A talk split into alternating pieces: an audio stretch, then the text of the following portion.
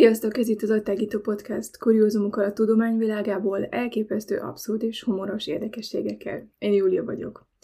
Ez az első epizód 2022-ben, szóval boldog új évet kívánok. És ma mindent egy figyelmeztetéssel kezdeném. A mai epizódban szó lesz többek között az öngyilkosság tematikájáról is. Ha ez a téma trigger lenne a számodra, akkor inkább ugord át ezt a részt. Ha hasonló gondolatokkal küzdesz, a következő számon ad segítséget kaphatsz. 116, 123. Még egyszer, 116, 123. A szám a nap 24 órájában minden hálózatról ingyenesen hívható. 1926. decemberének ezen a délelőttén emberek hosszú sora vonul át a nedves füvön, árkokon és bokrokon. Mindenki a földre szegezi a tekintetét. Lassan lépkednek és a talajt pásztázzák nyomok után kutatva. Makacsul mennek tovább, egyenesen előre, mint már napok óta. Csak néha torpan meg a csoport. Ilyenkor egy-egy rendőr közeledik, néz körül, kutat nyomok után, majd int. És a furcsa, csendes karaván vonul tovább szörővidékén. Mert valahol itt kell lennie. Egete Kriszti holtestének. Eltűnés. 1926. december 4-e, szombat, kora reggel van. Most találják meg Agatha Christie imádott zöld Morris Cowley autóját égő fényszórókkal, felnyitott motorháztetővel egy mészkőbánya szélén, és egy tó, a Silent Pool közelében, amelybe egyébként Agatha egyik kitalált karakterét folytotta bele. Az autóban ott a jogosítványa, a bundája és a bőröngye. Megindulnak a találgatások. Emberrablás áldozata lett, vagy öngyilkos, vagy megölte valaki? Agatha Christie ugyan 1926-ban még nem volt világhírű, de már nagyon-nagyon ismert volt, és eltűnése szenzációt keltett. Ekkora már több népszerűségnek örvendő detektívregényt is publikált. A történetei újszerűek, fordulatosak és olyannyira valósághűek voltak, hogy még egy gyógyszerészeti szaklapban is megjelent egy méltatás, amért egy történetében igencsak pontosan leírt egy mérgezést. Viszont a mai napig a legrejtélyesebb ügy, amelyet Agatha Christie felelős, az a saját eltűnése, amit egyébként Anglia addigi egyik legnagyobb szabású kereső akciója követ. Több mint 500 rendőrből és 15 ezer civilből álló csoport fésüli át Surrey-t. A rendőrség a legrosszabbtól tart, kikotorja a tavat, sőt, Angliában először egy eltűnt személy esetében még repülőgépeket is bevetnek. A keresést az 55 éves William Kenward rendőrfőnök vezeti, akinek tudomására jut, hogy Agatha előző este szokatlan körülmények között a személyzet szerint nagyon lehangoltan hatta el Stanning déli otthonát. Ken Ward, a tapasztalt rendőrtiszt eltűnődik. Miért tűnt volna el a sikeres írónő, aki boldog házasságban él, szép kislánya és csodaszép háza van? Miért hagyta hátra a kabátját egy téli, egy hideg téli éjszakán? A felügyelő úgy véli, hogy gyilkosság történt. Hiányzik azonban a holtest. Egyelőre csak az autó van meg. A sofőrnek, a 36 éves Egete Krisztinek nyoma sincs. Ken volt kihallgatja a személyzetet és Egete titkárnőjét, Kállót, teljes nevén Charlotte Fischelt, és megpróbálja összerakni a képet. December 3-án reggel Agatha és Archie, a férje, hevesen összevesznek. Archie kirobban.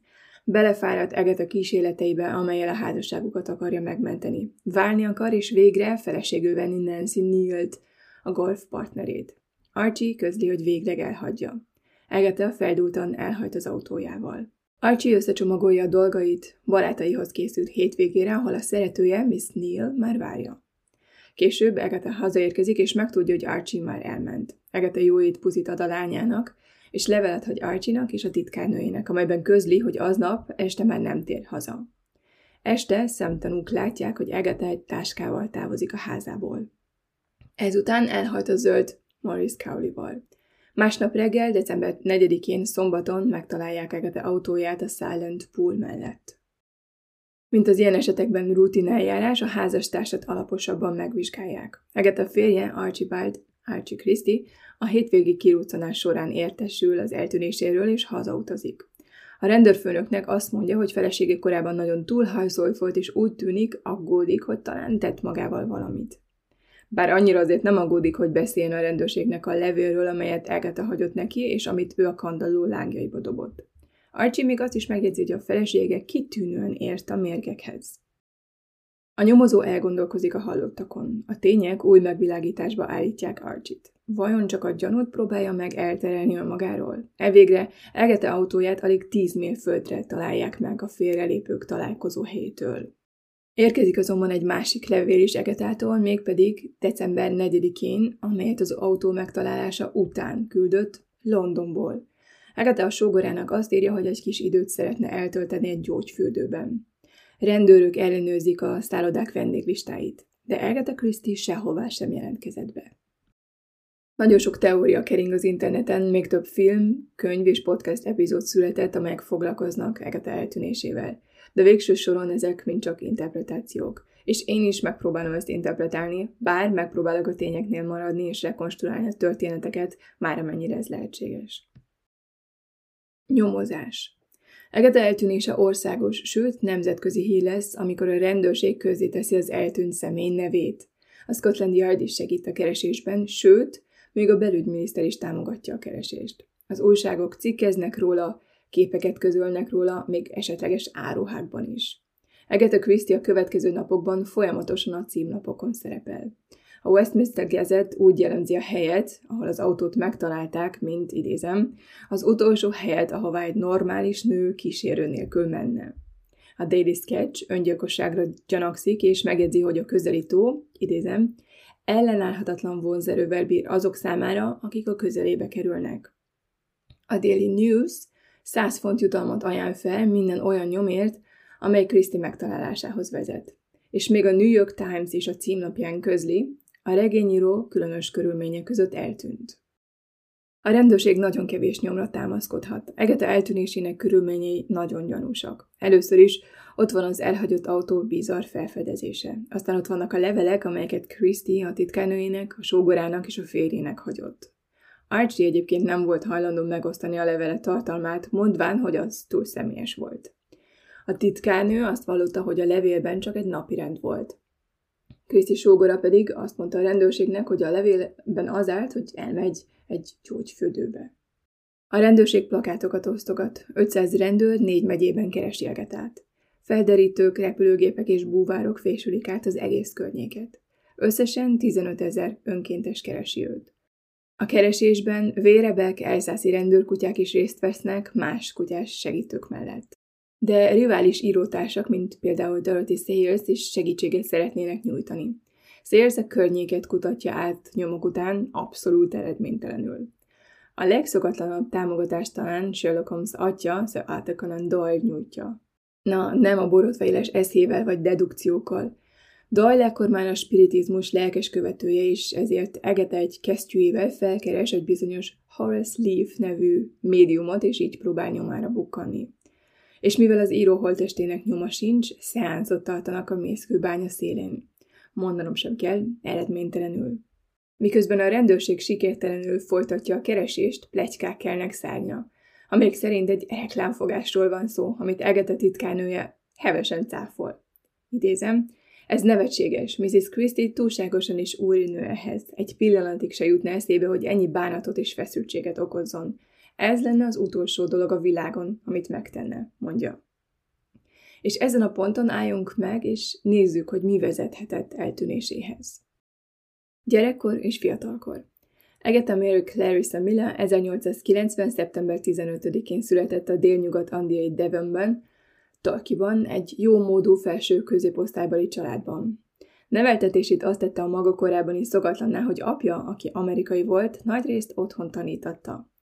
Nagyon érdekes az is, hogy édesanyja Clara nem akarta, hogy 8 éves koráig megtanuljon olvasni. De Egete unalmában, és egyetlen gyerekként otthon, 5 éves korára magától megtanult olvasni. Bennem gyakran felmerült a kérdés, hogy honnan eredt a kreativitása. Egete gyerekkorában magába szívta a korabeli meséket, verseket és az Amerikából származó meghökkentő thrillereket is. Egete képzeletbeli barátokat talált ki, játszott az állatokkal, táncórákra járt, és már gyerekkorában elkezdett verseket írni. 18 éves korára már novellák írásával szórakoztatta magát, amelyek közül egyébként néhányat az 1930-as években átdolgozott formában ki is adtak. Élet egyik fordulópontja gyerekkorában következett be. 11 éves korában apja, aki anyagi nehézségek felmerülése óta nem volt jól, néhány szívrohamot követően meghalt. Egetának saját elmondása szerint ekkor ért véget a gyerekkora. Egete lett édesanyja a legközelebbi társa. Clara egészségi állapota és takarékossága diktálta a következő nagy lépésüket. 1910-ben Kairóba indultak, és egy három hónapos szezont töltöttek a Jazeera Palace Hotelben, ahol Egetát bemutatták a társaságnak. Estélyek és fogadások követték egymást. Kairóban több barátságot is kötött, az új barátok és a fiatal párok hazatérésük után fogadásokra hívták. És többen is megkérték a kezét, ám Egetem mindegyiküket kikosarazta. 1912-ben Egeta találkozott Archibald Archie Christie-vel, a képzett pilótával, aki jelentkezett a királyi repülő hadtesthez. Őrülten egymásba szerettek. Archie udvallása forgó szélszerű volt, de nem tölthettek túl sok időt együtt, a háború közbeszólt. És itt nagyon fontos megemlíteni, hogy Clara, Egeta édesanyja nem nézte jó szemmel ezt a kapcsolatot. Óva intette a lányát, Archie chill és meg sok fájdalmat fog okozni. Agatha anyjával rettentően szoros kapcsolatot alakított ki, rajongott érte. Mégis ez egyszer szembeszállt vele, és anyja kifejezett rosszallása ellenére eljegyezte magát Archie Christie-vel, a jóképű, szoknyabolond pilótával.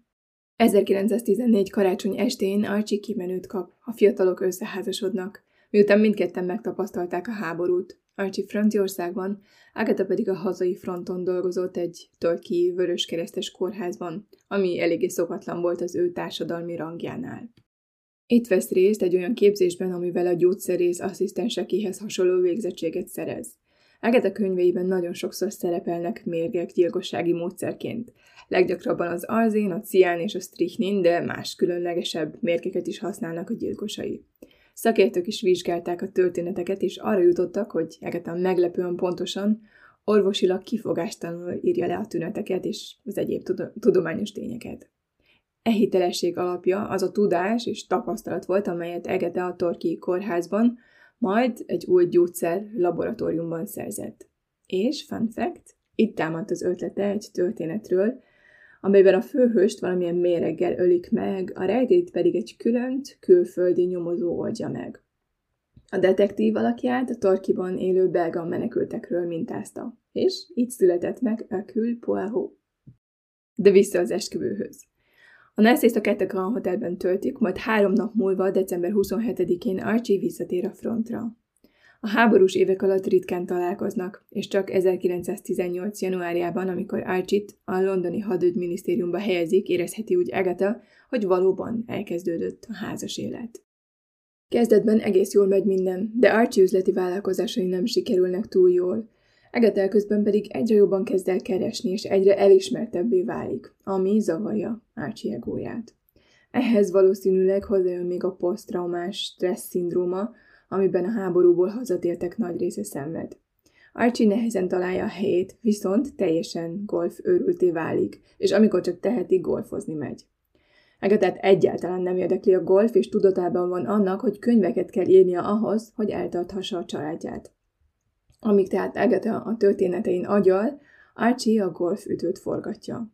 Az egyik klubban megismerkedik a fiatal, csinos Nancy Neal-lel, aki osztozik golf rajongásában, és az egyik dolog követi a másikat.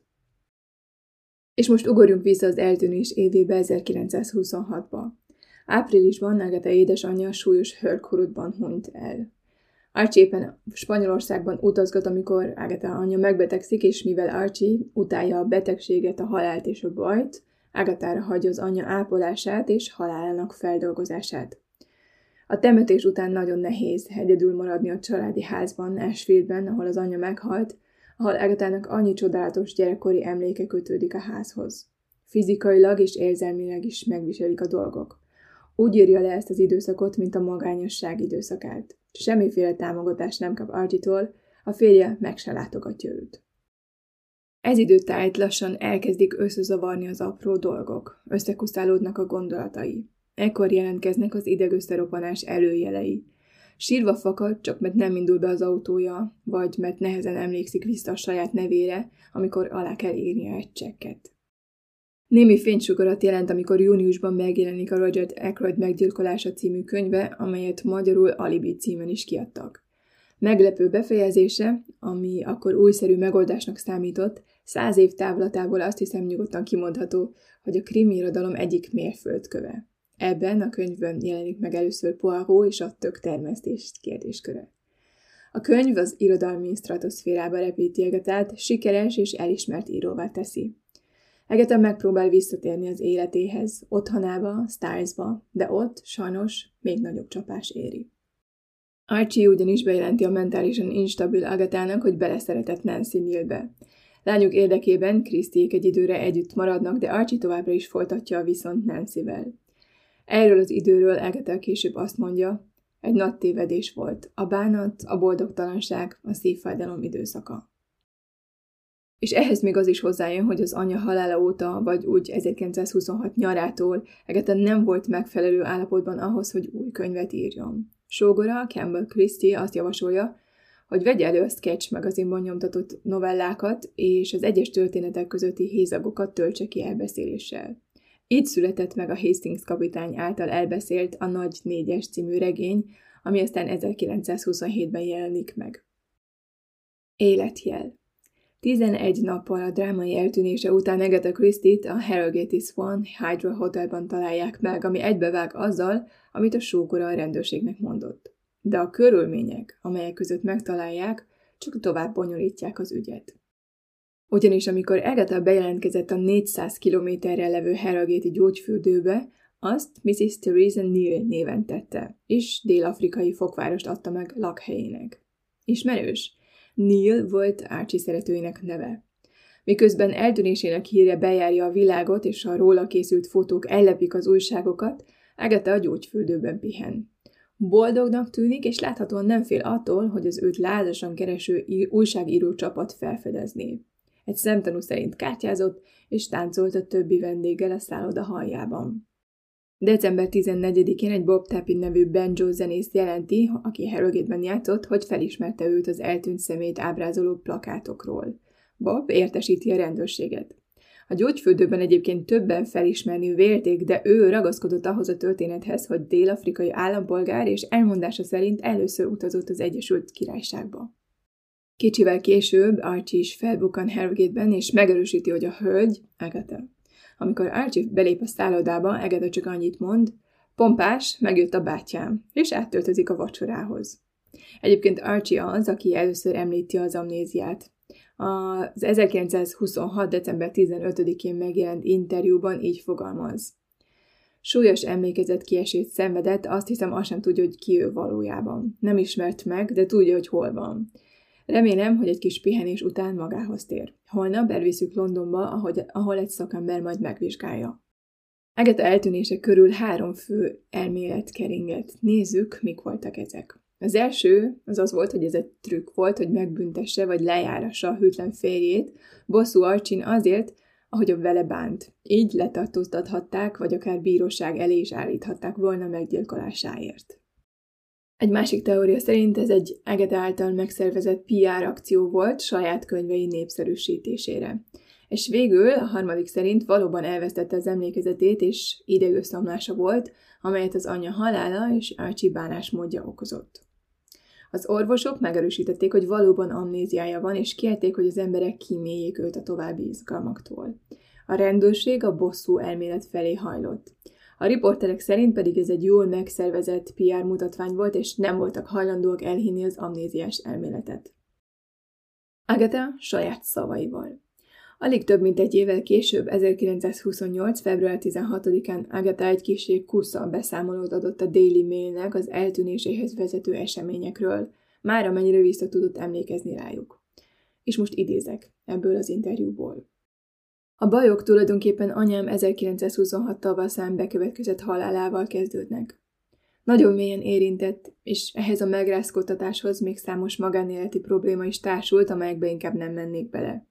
Ahelyett, hogy jól aludtam volna, mint korábban, álmatlanságban szenvedtem, és átlagosan csak két órát aludtam éjszakánként.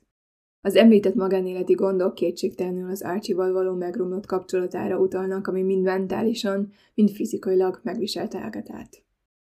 A dolgok kezdtek összemosódni, kezdtem összezavarodni. Soha nem éreztem magam éhesnek, egyre kevesebbet ettem. Néha leültem, és csak fogtam a fejem, és próbáltam visszaemlékezni, hogy mit is csinálok. Szörnyű magányérzet lett úrá rajtam. Azt hiszem, észre sem vettem, hogy életemben először tényleg beteg voltam. Mindig is rendkívül erős voltam, és nem tudtam, hogy a boldogtalanság, az aggodalom és a túlhajszoltság milyen hatással lehet az egészségre. Természetesen tudom, hogy akkoriban sokan azt hitték, hogy azért tűntem el, hogy nyilvánosságot kapjak, hogy egy ostoba reklámot csapjak a könyveimnek, vagy hogy finoman bosszút álljak valakin. Ami valójában történt, az a következő volt. Eltűnésem napján délután átutaztam Dorkingba a lányommal, hogy meglátogassam egy rokonomat. Ebben az időben nagyon elkeseredett lelki állapotban voltam. Csak azt akartam, hogy végre legyen vége az életemnek. Aztán, ahogy aznap délután elhaladtam a Newlands Corner mellett, megláttam egy kőbányát, és átvillant rajtam a gondolat, hogy belehajtok. Mivel azonban a lányom, Rosalind velem volt a kocsiban, elvetettem a gondolatot. Aznap este szörnyen szerencsétlenül éreztem magam. Úgy éreztem, hogy nem bírom tovább. Idegileg nagyon feszült állapotban indultam el otthonról, azzal a szándékkal, hogy valami kétségbeesett dolgot teszek. Úgy tíz órakor indulhattam el otthonról a kocsimmal, néhány ruhadarabbal a bőrönben és körülbelül 60 fonttal a táskámban. Nem sokkal korábban vettem fel pénzt a bankból, mivel elhatároztam, hogy azon a télen Dél-Afrikába megyek a lányommal, és szerettem volna előkészületeket tenni. Egész éjjel céltalanul kocsikáztam. A fejemben ott lüktetett a gondolat, hogy mindennek véget vetek.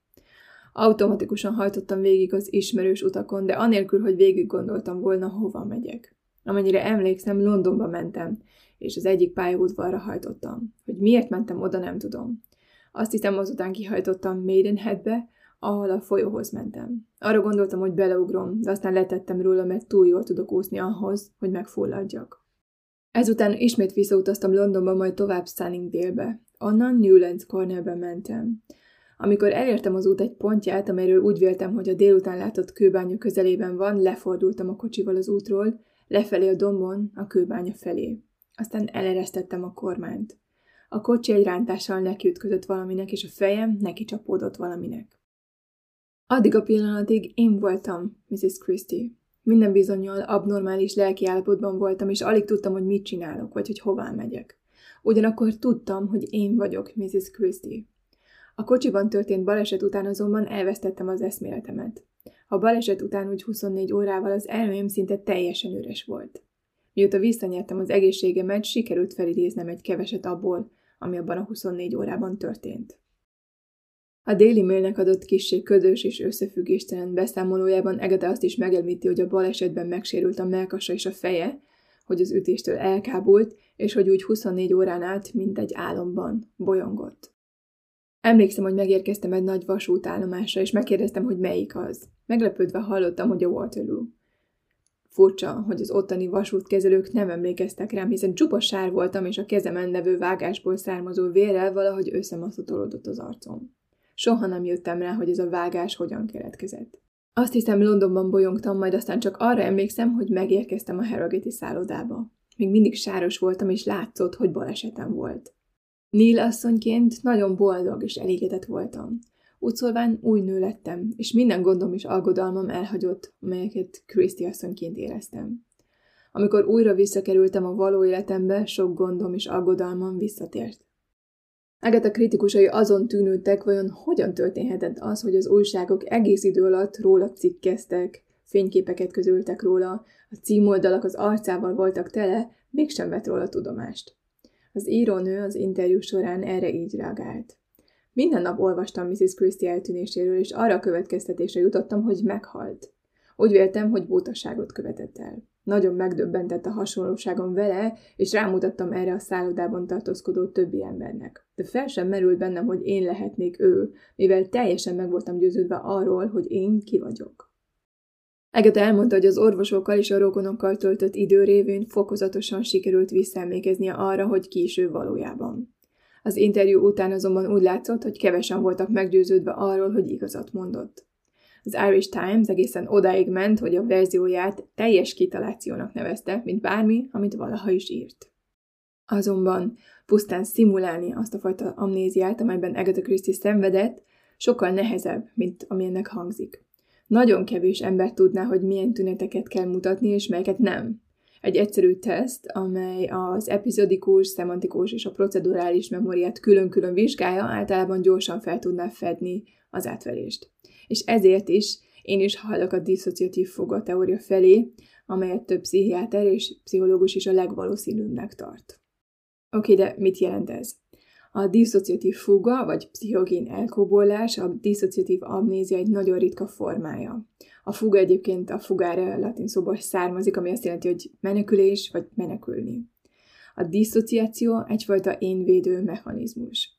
A diszociatív zavarok során a magatartás gyakran dezorganizálódik. Az én azonossága részlegesen vagy teljesen megbomlik. A diszociatív fuga emlékezés hiányjal járó állapot, amelynek során a személy hirtelen, váratlanul eltűnik, elutazik otthonról, céltalan menekül el, objektíven megállapítható ok nélkül, és többnyire új személyazonosságot vesz fel. Ahogy említettem, a diszociatív fuga meglehetősen ritka betegségek közé tartozik.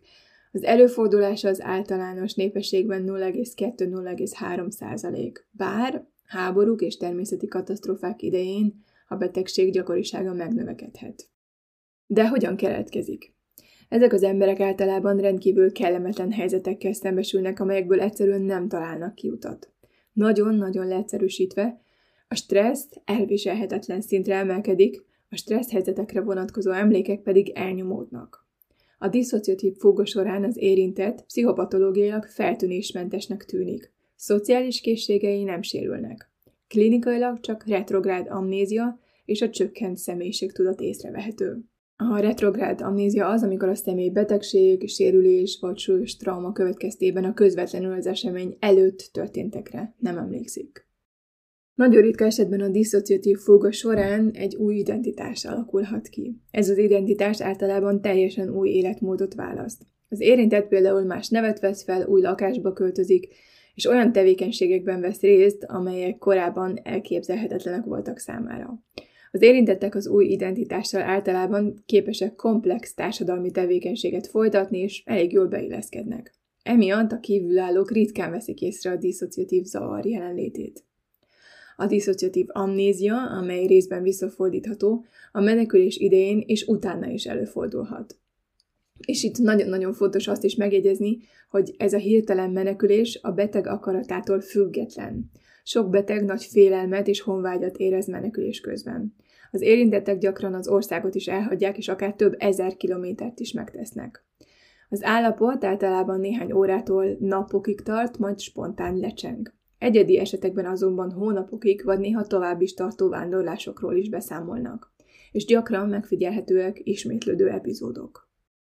A diszociatív fuga nem összetévesztendő a színleléssel, amikor ugye az érintettek saját értekükben szimulálják a tüneteket. Mindkét állapot szolgálhat ürügyül arra, hogy az emberek kibújjanak a kötelesség alól, hogy elmeneküljenek a felelősség elől, vagy hogy elkerüljék az ismert veszélyeket, mondjuk a háborúba vonulást. A diszociatív fuga azonban a színeléssel ellentétben spontán módon jelentkezik, és nem színelt.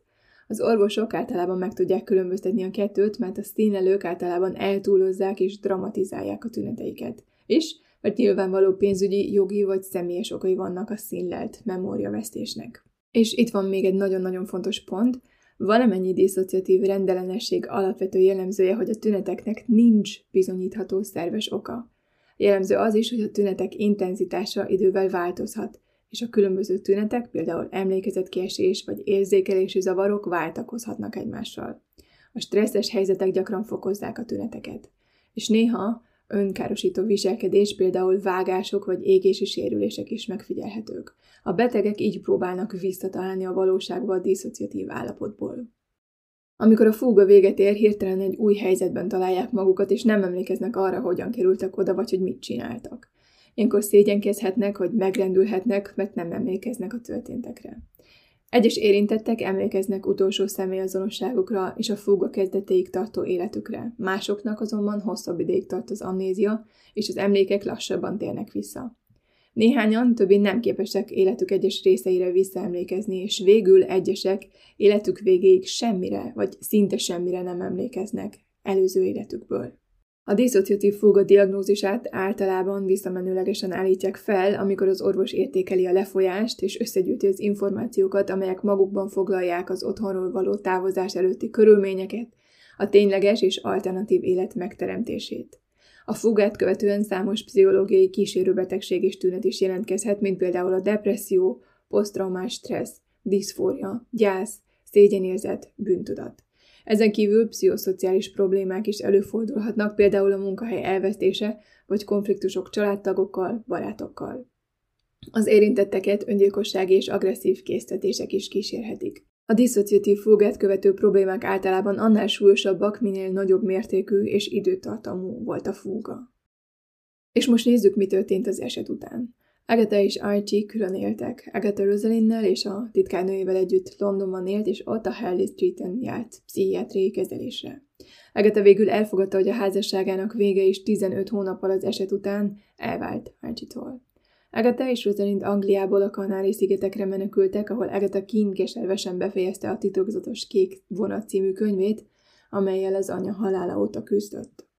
Házasság, második nekifutás. Agatha nem volt képes Londonban maradni a vállás után. Nem szerette a nyilvánosságot, nagyon ritkán adott interjút és féltette a privát szféráját. Élet egyik leghőbb vágya volt, hogy valamikor az Orient Express-tel utazzon, így hát vállása után 1928 őszén sort kerített az első utazására. Egy véletlen vacsora közbeni beszélgetés hatására Agatha Bagdadba indult, onnan pedig egy régészeti lelőhelyre, a legendás úrvárosába utazott, ahol összebarátkozott az ásatásokat vezető vúliékkal. Agatát lenyűgözte a kultúra, a kézzelfogható történelem és az emberek. Vúliék őt következő évben is meghívták, hogy töltsön néhány hetet velük, és ekkor ismerkedett meg a 25 éves Max Mellovan régész gyakornokkal. Agatha és Max egymásra találtak, és 1930. szeptember 11-én össze is házasodtak. És Fun fact. Agatha egy kicsit koszmetikázta adatait a nászútra szerzett új útlevelében, mivel Max 14 évvel volt fiatalabb nála. Második házassága sikeres lett, bár állítólag inkább testvéri vagy baráti volt az érzelem köztük, nem pedig mindent elsőprő szerelmi kapcsolat. Mindketten megnyugtatónak találták a másik társaságát, bár Maxnek később állítólag szeretői voltak. Az ásatások alatt szerzett benyomások, élmények, tapasztalatok azt hiszem jól nyomon követhetők Egete könyveiben, mint például a gyilkosság Mezopotámiában, a halál a Níluson, vagy a gyilkosság az Orient Express-en könyvekben. Egete és Max termékeny és évente ismétlődő írói és régészeti rutinja körülbelül így nézett ki. Nyarak Ashfieldben, Rosalinddel, karácsony a nővéne családjánál, késő ősz és tavasz az ásatásokon, az év többi része pedig Londonban és a Winterbrookban levő vidéki házukban. Agatha általában évente két-három könyvet írt. Amikor Maxel az ásatásokon volt, gyakran írt egy-két fejezetet csendes délelőttökön, délutánonként pedig a helyszínen segítkezett. Végszó. Agatha Christie a krimik nagyasszonya 1976. január 12-én 85 éves korában halt meg a Winterbrooki házában, minden külső hatás nélkül. Hogy pontosan mi történt 1926. december 3-a és 14-e között, az továbbra is homály fedi. Az eltűnésével kapcsolatos teljes igazságot magával vitte a sírba. A nagy puzzle egyik része az a kis cetli, amelyet Agatha haláláig őrzött Archie régi szerelmes levelei között, és amelyre az 55. Zsoltár 13. és 14. versét írta. Ha csak ellenségem gyalázna, azt még elviselném. Ha csak az fordulna ellenem, aki gyűlöl, elbújnék előle. De te voltál az, aki társam vagy. Te lettél ellenségem, akiben megbíztam. És ennyi volt az a tágítás mára, remélem tettet a mai rész. Mint mindig most is posztoltam további infókat és fényképeket az Instagram oldalamon. Mindig nagyon örülök néhány visszajelzésnek és kommentnek, és köszönöm a sok üzenetet, amiket az Instagramon írtatok. Hamarosan újra jelentkezem, addig is, maradj szkeptikus, maradj kíváncsi!